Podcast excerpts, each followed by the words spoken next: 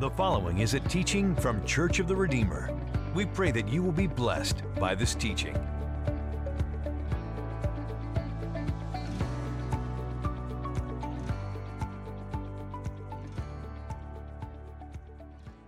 Go ahead and grab your Bibles as you're doing that. Let me just mention a couple of things to you as we get started this weekend. Number one, First Wednesday. Everybody say First Wednesday.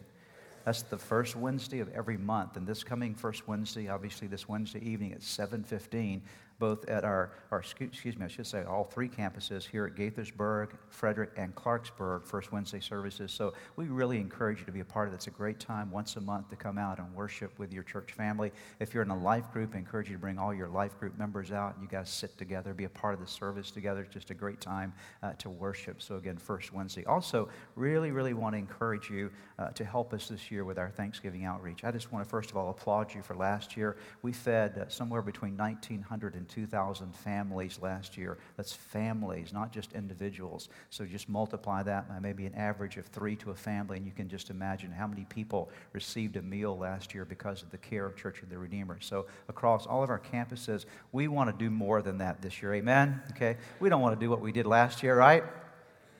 Oh, you're underwhelming. Okay. We don't want to do what we did last year, right?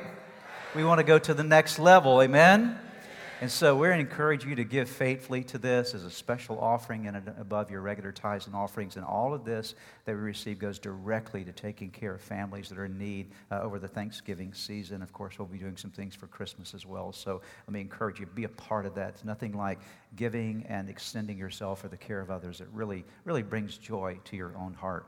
We're in 1 Samuel chapters 2, 3, and 4 today. I'm continuing a series of messages called The Power of Personal Choices.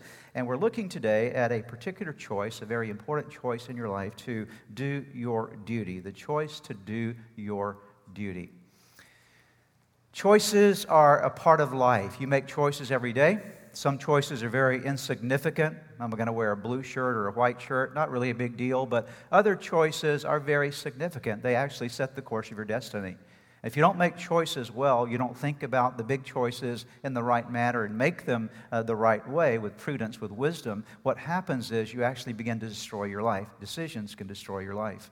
Many of you can look back over a decision you made years ago and you can say, Boy, if I could do that over again, I would make a different decision. I would redo that. It would be different. My life would be different because of just one decision that I made one bad decision or one good decision. The power of personal choices. And in this series, we're looking at some of the most important choices of life uh, that we're focusing upon. We're looking at a man in the Old Testament by the name of Samuel. Samuel was a prophet and a priest. Samuel, as a prophet and a priest, lived during a very important time in Israel's history, the time between no king, no leadership in Israel, to the time that the first king of Israel is going to be appointed. And Samuel is going to be that, that transitional prophet and priest that will move Israel from a time of anarchy to a time of beginning to be structured by a monarchy, by a kingdom, and a kingdom rule. So Samuel's very important. Today we're looking at chapters 2, 3, and 4, but I'm not going to take the time to read all of chapters 2, 3, and 4 because that would take us quite a bit of time to read them, to read these chapters today. But I would encourage you to write those verses down on your notes and go home this week and make sure that you read these verses, these passages, because it really sets the stage for what I'm talking about today, doing your duty. Let me give you a little bit of the history, and really I'm going to talk you through chapters 2, 3, and 4, and you can go back and read it on your own. I'm going to tell you the story, and you can read about it for yourself by taking time with your Bible and doing so. As I said, Samuel comes on the scene in a time of very significant spiritual problems in Israel. Here's what's going on Israel did not have a king, no one was in charge, and so everybody, the Bible said, did what was right in their own eyes. So everybody's kind of anarchy. There was a priest that lived during this period of time by the name of Eli. And Eli served the Lord at a place called Shiloh. Shiloh was the place of worship for Israel. Jerusalem had not yet been established as the place of worship. Shiloh was the place where the priest would minister and where the tabernacle of God existed, where the Ark of the Covenant was. And so everybody, at least annually, those that wanted to do so, those that had any kind of inclination to worship God, would go to Shiloh to worship there. And Eli was the priest, the main priest at Shiloh, and he had two sons, Hophni and Phinehas, and they were priests as well with him. The Bible says there was a man during this time by the name of Elkanah. Elkanah was a man that loved God. Year after year, the Bible said he would go to Shiloh to worship God. He was married to a lady by the name of Hannah, and Hannah was a wonderful lady as well. Elkanah loved her dearly, but Hannah could not have children. She was barren, and so this was a pressure upon her soul. It was a burden upon her life. And so, as she would go to the tabernacle of God every year, she would spend time crying out to God for an answer, crying out to God to give her a son. And one year, as we read about in 1 Samuel chapter 1, she comes to Shiloh and and she's crying out to God, but she takes it to an entirely different dimension. She says, God, if you will give me a son, here's what I will do. She prayed a prayer, most likely she had never prayed before. I will give him back to you. It was a point of surrender that, that Hannah had never come to in her life. God, if you will give me a son, I will give him back to you. The priest Eli blessed her. She went away. And indeed, she conceived and she had a son. And after her son was born, they named him Samuel. Mean, it means ask of God, or this child is an answer to prayer. God answered my prayer. Ask of God. So Samuel was his name.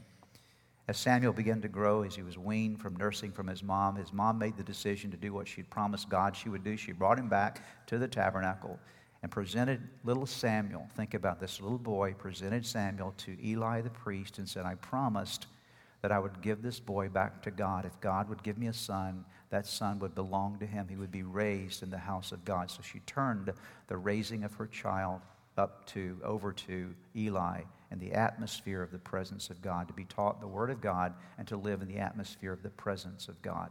It was a great story, amazing story. By the way, God blessed Hannah as a part of that and gave her three sons and two daughters after this. And so, God, you can never outgive God. Amen. When you give something back to God, God always blesses you in some way in your life. And that's exactly what happened here. But I want you now to just focus with me for a moment on the atmosphere in which little Eli was raised. We talked a little bit, excuse me, little Samuel was raised. We talked a little bit about this last week. Eli was an older man. His two sons, Hophni and Phinehas, were priests serving with him at Shiloh. Hophni and Phinehas, as we read last week, the Bible has a word to describe them. Anybody remember what the word was? They were scoundrels. You were listening last week. That's awesome, okay? They were scoundrels. Now, when the Bible says you're a scoundrel, you're like really a scoundrel. You're bad, okay? Really bad. And so God said, these two boys, these two sons, they were not boys, they were actually young men at this time. They were married. And these two young men, Hophni and Phinehas, here's what they would do because they were scoundrels. This, is the, this was the, the, the, the sins they were committing. They would steal from God's offerings that were brought into the house of God, and they were sleeping with ladies that would come to worship there. Think about this. They were seducing these women. And so here was Eli the priest he was not so much in tune with God himself. He was kind of out of tune. He was not really into the word. In fact, the Bible says of the priesthood of Eli, it was very the word of the Lord was rare during his day. So Eli was not a very strong spiritual man himself, but at least he was not doing these things. But Hophni and Phinehas were doing horrible things at the place of worship, where it should have been a place of holiness and righteousness and, and good works and good deeds and care and compassion. They were stealing and they were committing adultery. They were scoundrels scoundrels. And while God will hold them to account for their lack of righteousness, God also goes to Eli and says, Eli, you know the problem with your boys? The problem with your son is not just their problem, it's also your problem because you, as a father, have failed. You have neglected. Everybody say neglected. That's a key word today. You have neglected to discipline them. You knew what they were doing, and you didn't step in and stop them. You knew how evil they were, and you never spoke against them. You never addressed the issues in their life. And because you were unwilling to discipline them, here's the deal. You're going to lose your rule, your reign. You're not going to be, if you will, the prophet, any, the priest any longer. I'm going to remove that responsibility from you, and you're going to die, and your sons are going to die. Think about that for a moment because you've let this go on year after year and you've not dealt with it. You have failed. You have neglected your duty. You have not done what you should have done as a father. You have not done what you should have done as a priest. Then now you're going to suffer the consequences of your neglect. You're going to, sur- you're going to suffer the consequences of not doing your duty. Not doing your duty. Well, as the story unfolds, as you'll read about in 2 Samuel chapters 3 and 4, the Philistines come against Israel. And there's a great battle that happens, and the uh, Philistines are overcoming the Israelites. The Israelites well, you know what we've got to do? We've got to get some help here. Let's take the Ark of the Covenant into battle with us. Maybe if we take God's presence into the battle with us, we will win. So they got all excited because the Ark was going in to the, uh, to the, to the battle with them, which was a horrible mistake for them to make. And they go into the battle thinking that's going to be their victory. The Philistines hear them cheering because of the Ark of the Covenant, and they get riled up even further. And in their, their sense of strength and, and, and commitment to overcome the Israelites, they destroyed them. And on the battlefield that day, Hophni and Phinehas died. The Ark of the Covenant was captured by the Philistines. And the news came back to Eli, and he fell over and died. The end of the story of Eli, Hophni, and Phinehas three people that failed to do their duty and it cost them greatly. What I want to talk to you about today is I'm going to talk to you about one of the major decisions you will make all throughout your life. It's not a one time decision, it's a decision that you and I need to make consistently through our life, and that's decision, the decision to always do our duty. Don't neglect things that you have responsibility for in your life. That was the problem with Eli. So, can I share with you today four things that will help you to understand this principle, hopefully biblically, and how to apply it more effectively in your life? So let's talk about neglect and doing duty. What's the difference between these two things? Number one, the first point I want to share with you today is that neglect, the choice to neglect things you should be engaging in, really is what I would call a passive decision. It's a passive decision. Neglect is something you make a choice about in regard to things that you're responsible for. You don't, you don't neglect something you're not responsible for. You neglect something you have a responsibility to have duty and care over. In other words, there are things in life that are your business, and there are things in life that are none of your business, right? And so God says, I want to draw your attention. See, most of us spend a lot of our time and energy on the things that are other folks' business. But God says, I want to draw your attention back to the things that represent your business. And I want to ask you a question Are you neglecting the things that you are uniquely responsible for in your life? Because neglect involves things you have responsibility for. Neglect is a decision to do nothing or to do little with things that you have responsibility over. It's a passive decision. Because when you choose to do nothing, you're making a choice, aren't you? When you choose to do nothing with the responsibility that's been given. Like Eli, he was given the responsibility to discipline his sons, but he did nothing. He made a choice, but it was a passive choice, and neglect is a passive decision in your life. One of the most common enemies that will rob your possibility and potential in life is not so much always what you do that's wrong, but what you fail to do that is right. A lot of people suffer significantly in life because it's not just what they do wrong it's what they fail to do that is right, things that they neglect. I thought I would give you some characteristics of a passive person because it's something that we all need to be aware of, and I'll share with you five uh, characteristics of passivity in people. Why don't you read them together with me? A passive person, first of all, is selectively inattentive. They choose what they're willing to give attention to, and oftentimes they give attention to things that really aren't that important, and they fail to give attention to things that are. And so passivity involves selectivity in your attention. Second of all, a passive person is selectively unengaged. I'm just not going to engage. A passive father chooses not to engage with his kids. A passive mother chooses not to engage with their children. A passive employee chooses not to engage with the responsibility. And so it is selectively, it's not over the entire part of your life, but you select, selectively say, I'm not going to give attention to this, nor will I be engaged here. Thirdly, a passive person is selectively resign. That's taking it to another level. They give up on the inside. I believe that's probably what happened to Eli. Somewhere along the line, Eli said, I can't do anything with these boys. I give up. And there are a lot of people that just give up on life and give up on their duties because sometimes responsibilities, sometimes duties are hard, aren't they? They're not always fun, they're not always easy to do. And so it's easy to resign. I will tell you something you always resign on the inside before you resign on the outside. And when you resign on the inside, you're actually you're, you're pounding in a death nail to responsibilities in your life. And many people are living life. They're doing stuff outwardly, but they've given up inwardly. That's passivity. Number four, a passive person lacks energy. They're not energized. There's no energy to what they bring to their responsibilities. They're not excited or enthusiastic about what they're doing. They've fallen back into this resignation, lacking energy. And then finally, the passive person lacks what?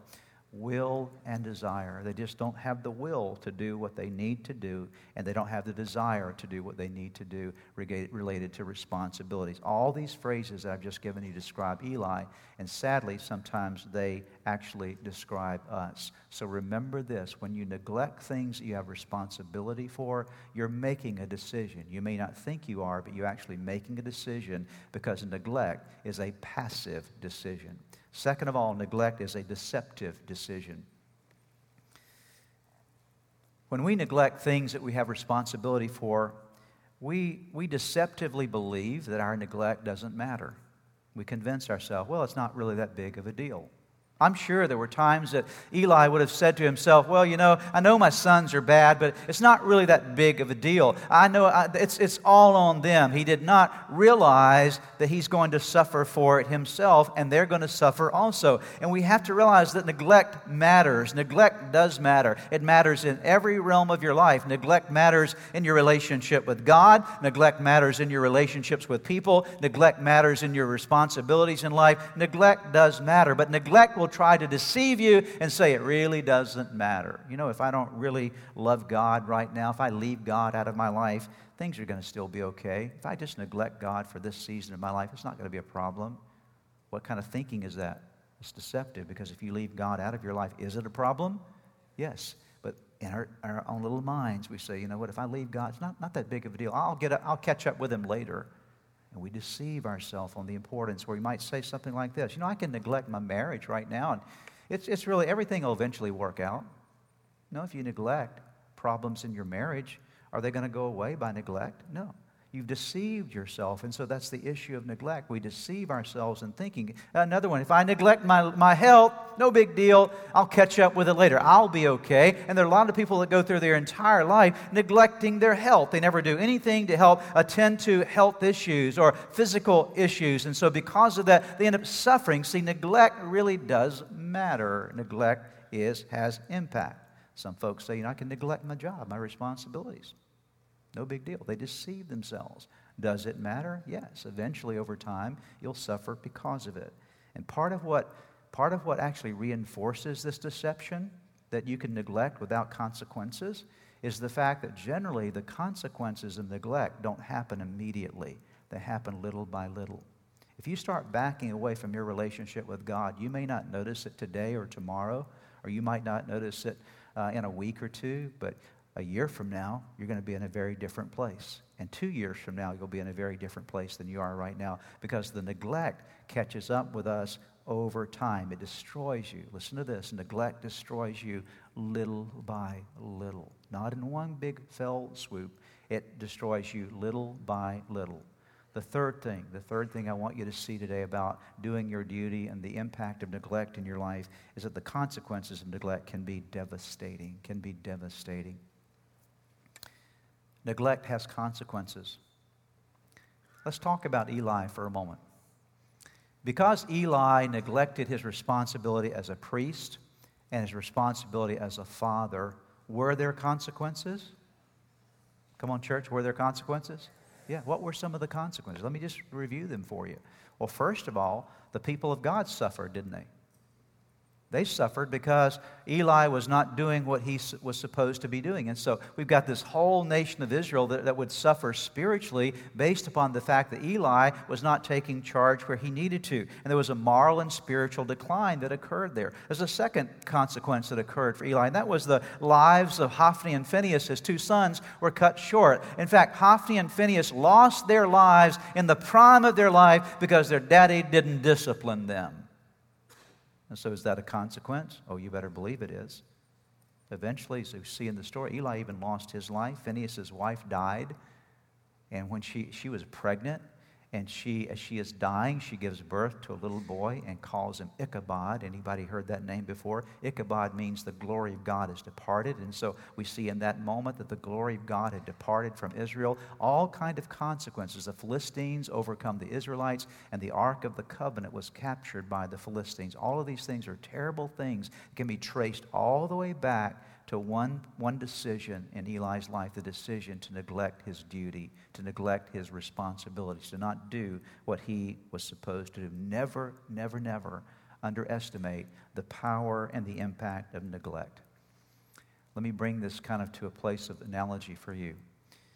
If you have just a few termites that show up in your house foundation, what happens if you neglect them? They have the capacity to multiply, and they multiply fairly quickly. And you see some termites, oh, it's not a big deal, it's just a few termites. Not such a big deal at all. We'll just, we'll get to it next year. Oh, we'll get to it eventually. You know what? I don't have, I can't make that a priority right now. Well, you better make it a priority. Because if you don't make a priority dealing with that little bit of termite, what's going to happen is the bill related to dealing with a few termites is going to explode when it becomes a multitude of termites and all the damage that occurs. That's true in your relationship with God. You let a few termites in your relationship with God, things that eat away at your relationship with Him. Does it matter? Oh, it's not a big deal. Just a few little things in my life right now. Yeah, that does matter. You let some termites get into your marriage, what's going to happen? Well, I'll, deal with it later. I don't have the energy to deal with it it now. You better deal with it now. Why? Because those termites will eat away. You say, you know what? I know I'm trying to raise these kids, but I don't have the energy to try to teach them the Word of God. I don't have the energy to get them to church. I don't have the energy to do what's necessary for them spiritually. It's not going to matter. I'll get around to that later. Well, you know what's going to happen? The little termites are going to eat away at the character of their lives. And so, do, do a few little termites matter? You neglect them, and over a period of time, they multiply. The consequences of neglect can be very, very devastating. And this brings me to my last point today. Neglect. Neglect actually is a failure of faithfulness. Neglect is a passive decision, it's a deceptive decision. The consequences of neglect, devastating. But what is at the root of neglect? This, what was God going after? What was God so concerned about in Eli? What God was concerned about, listen closely, because this is the heart of my message today. This is what will turn your life around. This is a decision you can make that will change your life forever. At the root of neglect, at the root of failing to do your duty, is the issue of faithfulness. The problem with Eli is that he was not a faithful father. The problem with Eli is he was not a faithful priest. You say, well, he just neglected some things. What's the big deal? It was a very big deal because it was a character issue in Eli that, that related to not being, what's the word again? Faithful, not being faithful. Now, you and I tend to think of faithfulness as like in really big stuff. You know, there's a situation in a marriage where someone commits adultery, they, they were unfaithful. You know, you can be unfaithful to your spouse in a lot of other ways, right?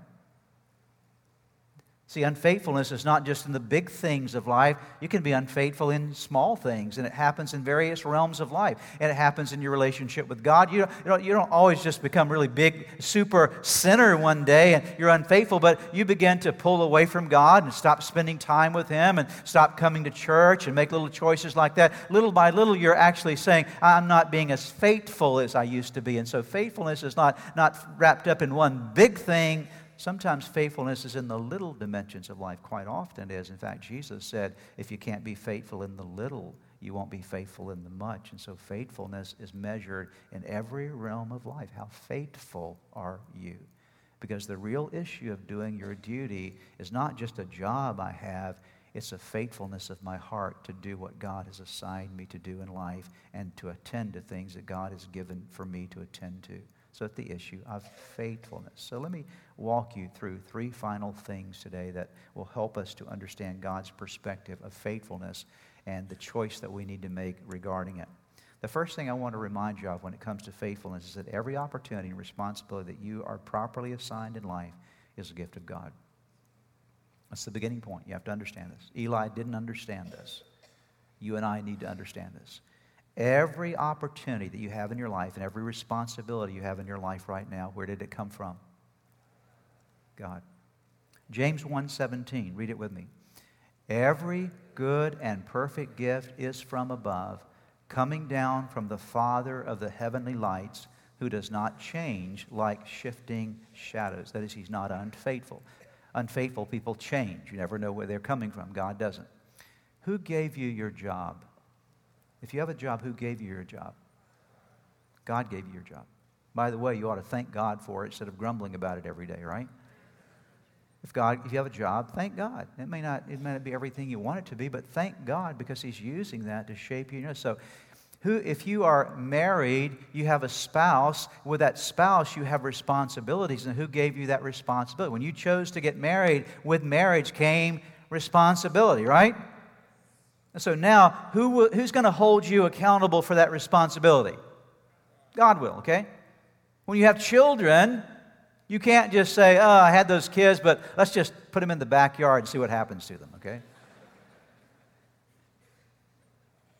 You, you, accepted a responsibility. See, with anything you do in life, that gift that came from God, that opportunity that came from God, that responsibility that has been assigned to you, that is from God. It is not just from yourself now. God says, now that you have that, this is something that came from me. And this is why it's so important. Eli didn't get this. He didn't understand that he was going to have to give an account to God for what he was doing with what had been given to him as a priest and what had been given to him as a father. He failed to understand that was a gift from God that required him to stand before God and give an account for how he utilized it. So it must be understood that everything you have in your life right now, every good gift that came from God, every opportunity and responsibility is something that you embrace and say, Thank you, God, for giving. I accept this as what you have given to me in my life. The second thing to understand is that with every gift of God comes, what are the words there? management requirements. Come on, say it with me. Management requirements. This is very important to understand as well. Before I talk about this, let me take you to Genesis chapter 1, verse 28. When God created Adam and Eve and put them in the Garden of Eden, this is what he said to them. Now, you got this. You got the picture here? God's got Adam and Eve, puts them in the garden, and God says, Here's what I want to say to you. You're in this perfect Garden of Eden. Here's my charge to you be fruitful and increase in number Fill the earth and subdue it. Rule over the fish in the sea and the birds in the air or the sky and over every living creature that moves on the ground. I want you to please note there's a lot of things I could talk about here in this verse, but please circle that phrase rule over. God said, I've given you a perfect environment. I've given you the opportunity to, to feed yourself and care for yourself. This is the Garden of Eden, a perfect place, but it's not going to stay perfect unless you rule over it. You got it? So, with the gift came what? Responsibility. With the gift came management. You've got to manage this garden. This is your garden. Yes, it's a gift from God, but you've got to manage it. You've got to get your hands around this thing and you've got to engage with it and you've got to make sure it's taken care of. That's the whole idea of managing. You've got to rule over. Take dominion, one translation says. You've got to be in charge. Now, ruling is active, it is not passive. You can't rule passively, you rule actively. You engage, you give attention to, you, you, you put your efforts, your energies, your enthusiasm, and your heart into it. It's, it's an action that you do, it's a part of how you extend yourself in management. Now, let me say this a lot of people are always living with a need for a miracle because they haven't learned how to manage their life. I will tell you something. When you learn to live by God's management principles, you don't need as many miracles. Now, I'm all in favor of miracles. I mean, you know we all need some miracles, right, from time, right? Okay? I'm, my hands go. I, I need miracles from God. But if I will manage my life well, I don't have to have as many miracles from God because I'm learning how to live God's way. See, the children of Israel, when they were in the wilderness wandering for 40 years, they had to have a miracle every day to eat, right?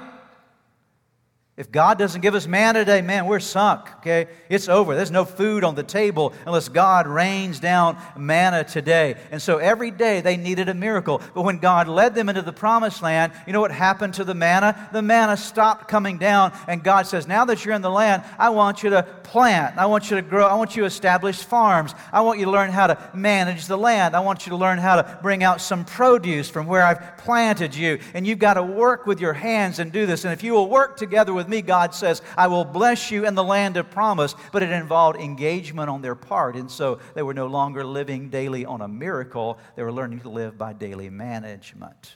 There's a really big difference in your life when you choose to say, These are my responsibilities. I have to manage them. I'm responsible for managing them. 1 Corinthians chapter 4, verse 2. Now, a person who is put in charge as a manager must be, what's the word there? Faithful. It goes back to that point. Faithful, being in charge and an active role. It's not passive, it's, it's active, and it involves a faithful heart. Thirdly, God measures management performance in two basic ways. What are they? Faithful or unfaithful. Now, usually, if you get an employee review on your job, it has lots of different things on it. God's employee review, if you will, has two things faithful, unfaithful. I'll show you this here, in Luke chapter, chapter 12. It says, The Lord asks, Who then is the faithful, skilled manager? You see that?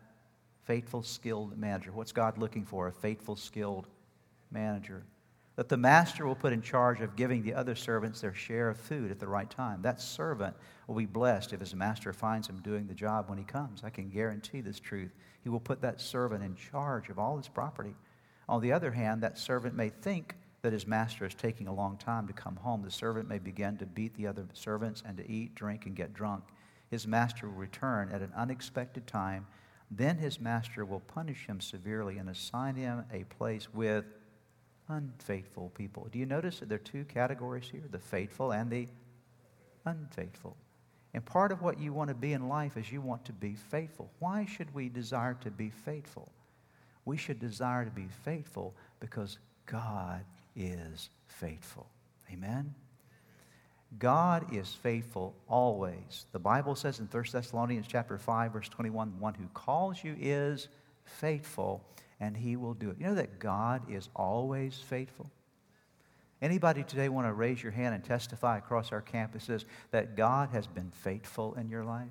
He's been faithful in my God has never failed me, not one time. Now there are times I thought he was failing me, but when I look back on it later, he wasn't failing me at all. He was proving his faithfulness to me, even when I did not agree with his methods. You ever disagree with God's methods? Of course you do.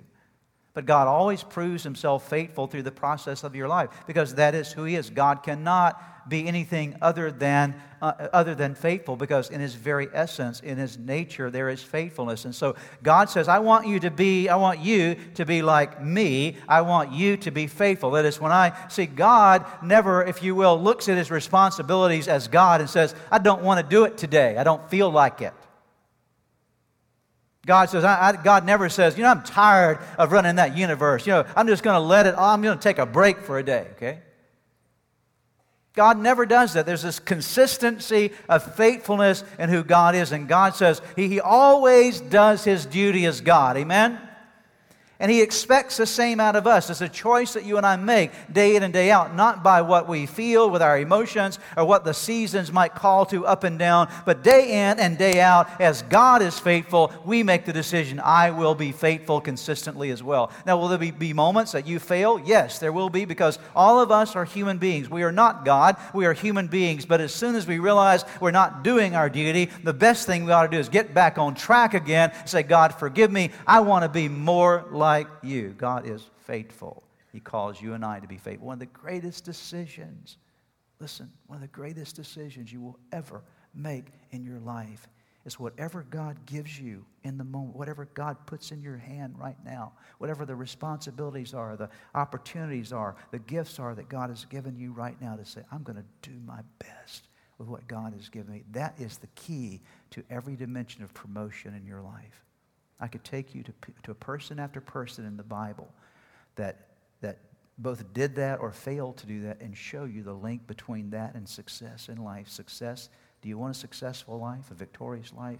One of the most important decisions you will ever make that Eli failed to make, and it cost him because of it, is the decision to say, I'm going to be faithful. I will do my duty. Passivity no more in Jesus' name. Amen? Passivity no more in Jesus' name. Amen? Neglect no more in Jesus' name. Whatever God has given me, I'm going to do my duty toward it. Would you pray with me right now? Father, we thank you for your word this morning. We're so grateful, Lord, that you're speaking to our hearts and to our lives today, Lord, about doing our duty. You've called us to be faithful as you're faithful. God, sometimes, oftentimes, we fail that. But Lord, we're asking that you would forgive us and you'd help us to get a fresh start today. I pray that we would, where we've been neglecting things in our relationship with you, that you would help us to get back on track today. Where we've been neglecting things in our relationships with other people, you'll help us to, Lord, to address that. Where we've been neglecting things in our responsibilities that you've given us, whether it be on our jobs, our homes, our finances, whatever it might be, I pray that you'll help us to get back on track with these things. Help us, God, today, by the power of the Holy Spirit, to choose to be what Eli was not. Help us to choose to do our duty and choose to be faithful. And we ask it in Jesus' name.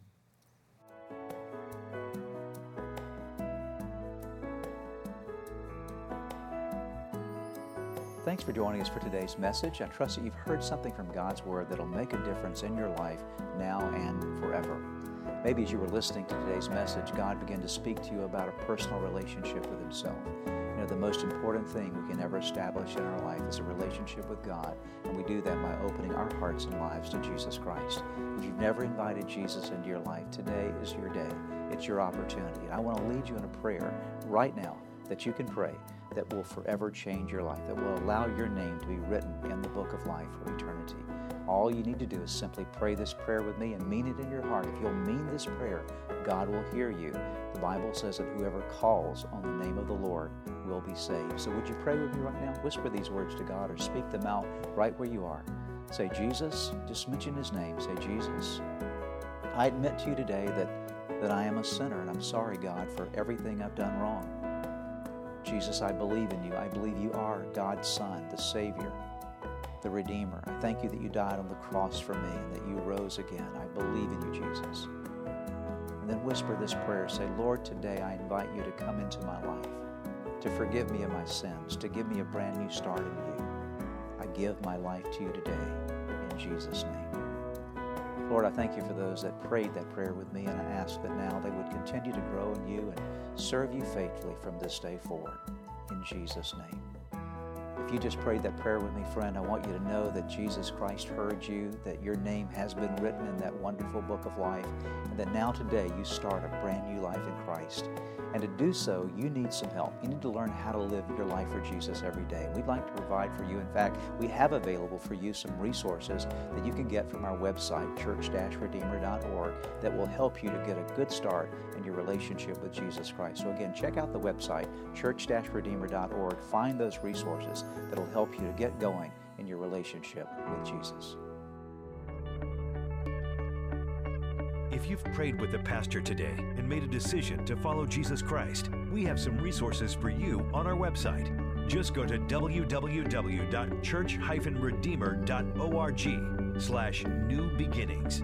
We pray that this message was a blessing to you.